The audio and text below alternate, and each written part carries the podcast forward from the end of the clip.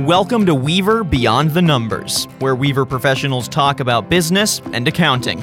We'll explore a wide variety of topics from tax law and accounting standard changes to managing cyber, fraud, financial, and operational risks. What do these issues mean to your business? Join us as we go beyond the numbers to find out.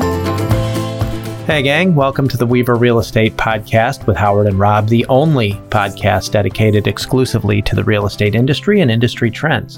I'm Rob, as always. I'm joined by my partner, Howard. We're both partners with Weaver and Tidwell, the leading real estate accounting firm in Texas. Reminder that the content you're listening to is for informational and entertainment purposes only and does not constitute tax or accounting advice. You like what you hear, though? Of course you do. You want to learn more? Make sure to like, share, and subscribe. We release new episodes every week. Check us both out on LinkedIn and on every social media platform, and head over to weaver.com to download show notes and white papers with our content. Brought to you exclusively by Weaver and Tidwell. That's weaver.com.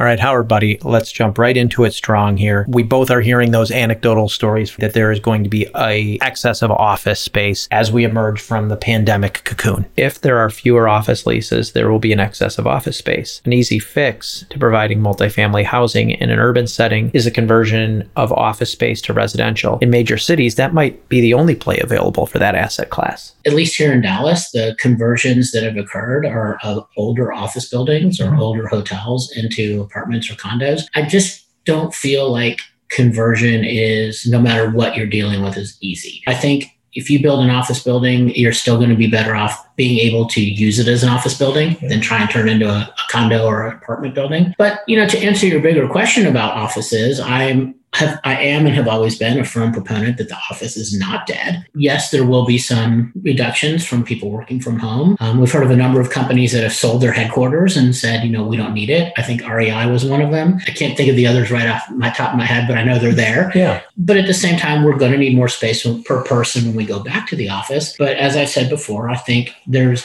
been so much business creation due to the disruption that that's going to drive a need for office space in, in the future. Question no one knows the answer to is how long does it take for commerce made possible by that disruption to catch up to the vacancies? And can office building owners afford to wait? I think that another driving factor is that we as a people tend to have short term memories. In two to three years, we'll have forgotten all about the pandemic and will inevitably return to our pattern of densely packed office spaces. I was at a meeting the other day where they were the speaker was talking about sublease space. We're talking the Dallas Fort Worth area.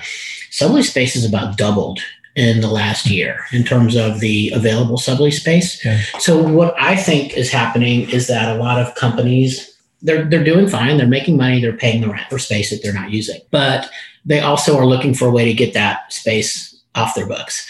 So I do think that one headwind that's going to have to be dealt with with respect to office space before we start to see any growth there is going to be able to absorb a lot of that sublease space that's being offered up. I'm sure you read, but last week it was Amazon announced that they were going to spend $2 billion, and that's with a B, on affordable housing or workforce housing. What I wasn't able to gather from the article was whether that was going to be dedicated more towards Amazon workers or it was going to be benefiting the community that they're in. But the expectation is it's they're starting in some of the areas, Seattle being one, I think DC being one, I think I think it was Charlotte or Nashville maybe, where they have a big presence. And they recognize that their big presence with a lot of high paid workers has driven up prices to where it's becoming yeah. problematic for the community as a whole. So people have people say what they want about Amazon, but I think that's really good of them to be able to do that. And I just hope that one, Amazon can contribute more than two billion over time, and two, that other companies will will do something similar. The whole issue of workforce housing, whether it be affordable or not, I think is going to take another forward leap here in 2021. We're seeing more instances of single family residential rental communities. So, you know, you take what would typically be, let's say, a 500 or 1,000 home development, and you typically think of those as being single family homes. Let's say they're 2,000 to 2,500 square feet. You have a young, younger family or folks who don't want to deal with the maintenance. They don't want to deal with the upkeep. They still want to live in a home. They're trending away from perhaps condos and dense multifamily. They want their space, but to get their space, they have to be in a situation they otherwise don't want to be in. So I think you're starting to start to see a rise on the workforce housing housing side of these single family rental communities. That's going to be really interesting because there is definitely the push for the single family rental. That's a huge positive in the market. And there's even been a, lot, a number of developments that have gone up that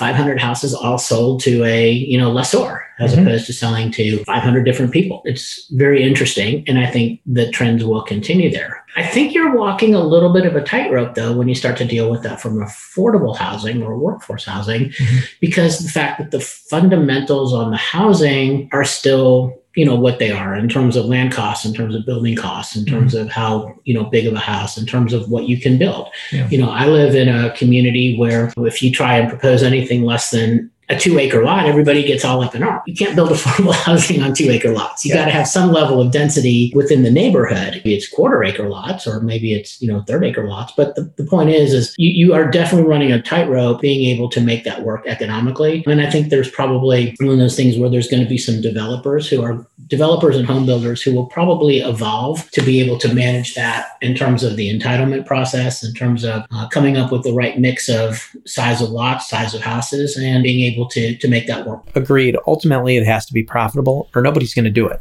Let's switch gears and talk about retail for a minute. What does the tenant mix of tomorrow look like? And there, I don't think there's not a right and wrong answer here. I want you to go first. The tenant mix is smaller than what it currently is. I was on a, another webcast yesterday, and the speaker mentioned that we have so much retail per person in the US that ultimately it's not going to come back to the extent that everything that's up is going to stay up. So you're going to see a lot of stuff demolished or turned into alternative uses of some sort. I think it's still going to be going towards the experiential retail and going towards the services. You don't need a store where you can buy everything online. Or if you do, it's just more of like a buy online pickup pick up curbside. I think, you know, restaurants, people are going to be itching to get out and eat. I think restaurants will be hot for quite some time. Obviously, you're always your dry cleaners, your nail salons, yeah. thinking suburban retail here, mm-hmm. obviously, mm-hmm. things like that. I think what you might find is maybe some storefront work from home type places. I think you're also going to maybe see an influx of places where tutoring companies are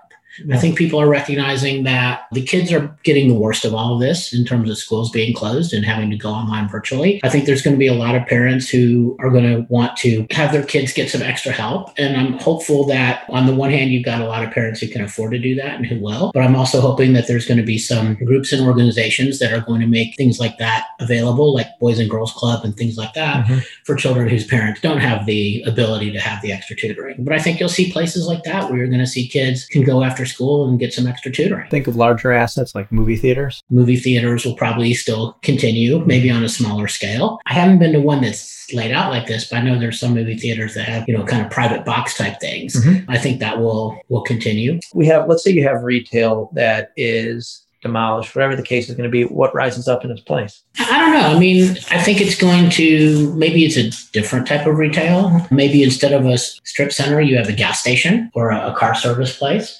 Maybe it becomes again maybe an after school place for kids yeah. to go to could be churches uh, or potentially just additional housing yeah. A lot of this retail is on great location corners. I mean, why couldn't you take a strip center and build a four story wrap apartment there? Bingo. Or a small office building? I mean, Bingo. I think there could be some good opportunities for that, pending, of course, re-entitlement. So this is in Plano. Okay. Plano City Council approved just within the last week a developer that was developing the Collin Creek mm-hmm. urban mixed use facility. JC Penney was supposed to be an anchor tenant. Right. JC Penney obviously pulled out. Instead, we're going to drop in 98 townhomes, mm-hmm. which is going to be a, a combination of sustained living, things mm-hmm. like that. I don't think there's necessarily going to be a right answer but where we can again i think where you can shoehorn in more good housing into what is otherwise really accessible site that's where the play is going to be. But again i think the key is going to be in those cases going to be a matter of working with the cities. Absolutely. Um, because you know i think about where the town that i live in you know, a strip center is desirable a